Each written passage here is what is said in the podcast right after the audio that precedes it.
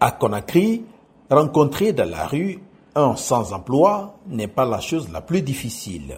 Je suis entre la maison, le café. Hmm, c'est comme ça que je passe la journée. C'est difficile.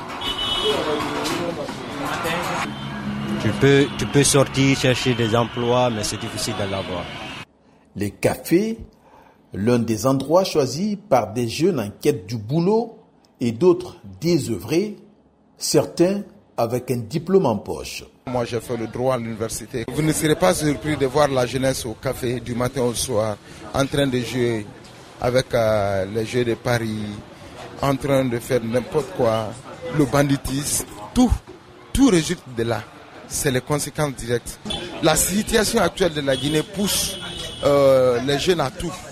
Selon les chiffres officiels, près de 21 000 jeunes sortent chaque année des établissements d'enseignement supérieur.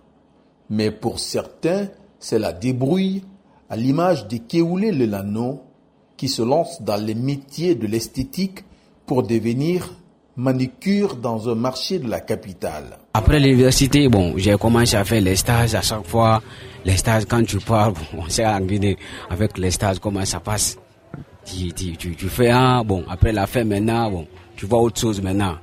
À chaque fois, le transport, bon, c'était pas facile. Mais bon, je vis, quand je viens ici, les week-ends, les trois jours là seulement, ouais, ça va. J'ai dit, bon, pour, pourquoi pas suspendre d'abord l'autre côté? Le, le talent que j'ai là, je vais essayer de mettre sur le marché. Six jours sur sept, Lelano donne des soins de beauté des ongles, réalise des créations artistiques sur les mains et pose des faux ongles. Amara, son collègue, se dit satisfait de leur activité. J'ai remplacé le papa pour le moment. Malgré le papa n'a pas de moyens, on ne peut pas du tout.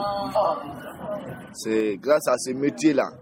Si on était dans le quartier préparé d'Ataya, on n'allait pas avoir cette place-là dans la famille. Les clientes, elles, viennent et reviennent toujours.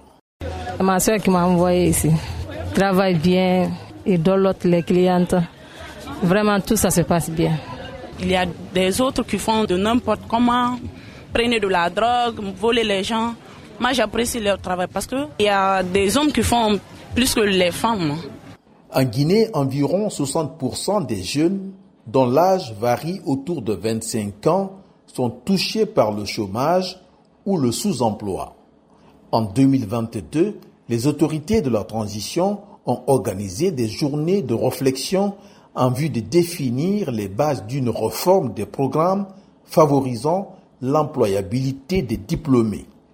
Zakaria Kamara pour VO Afrique, Conakry.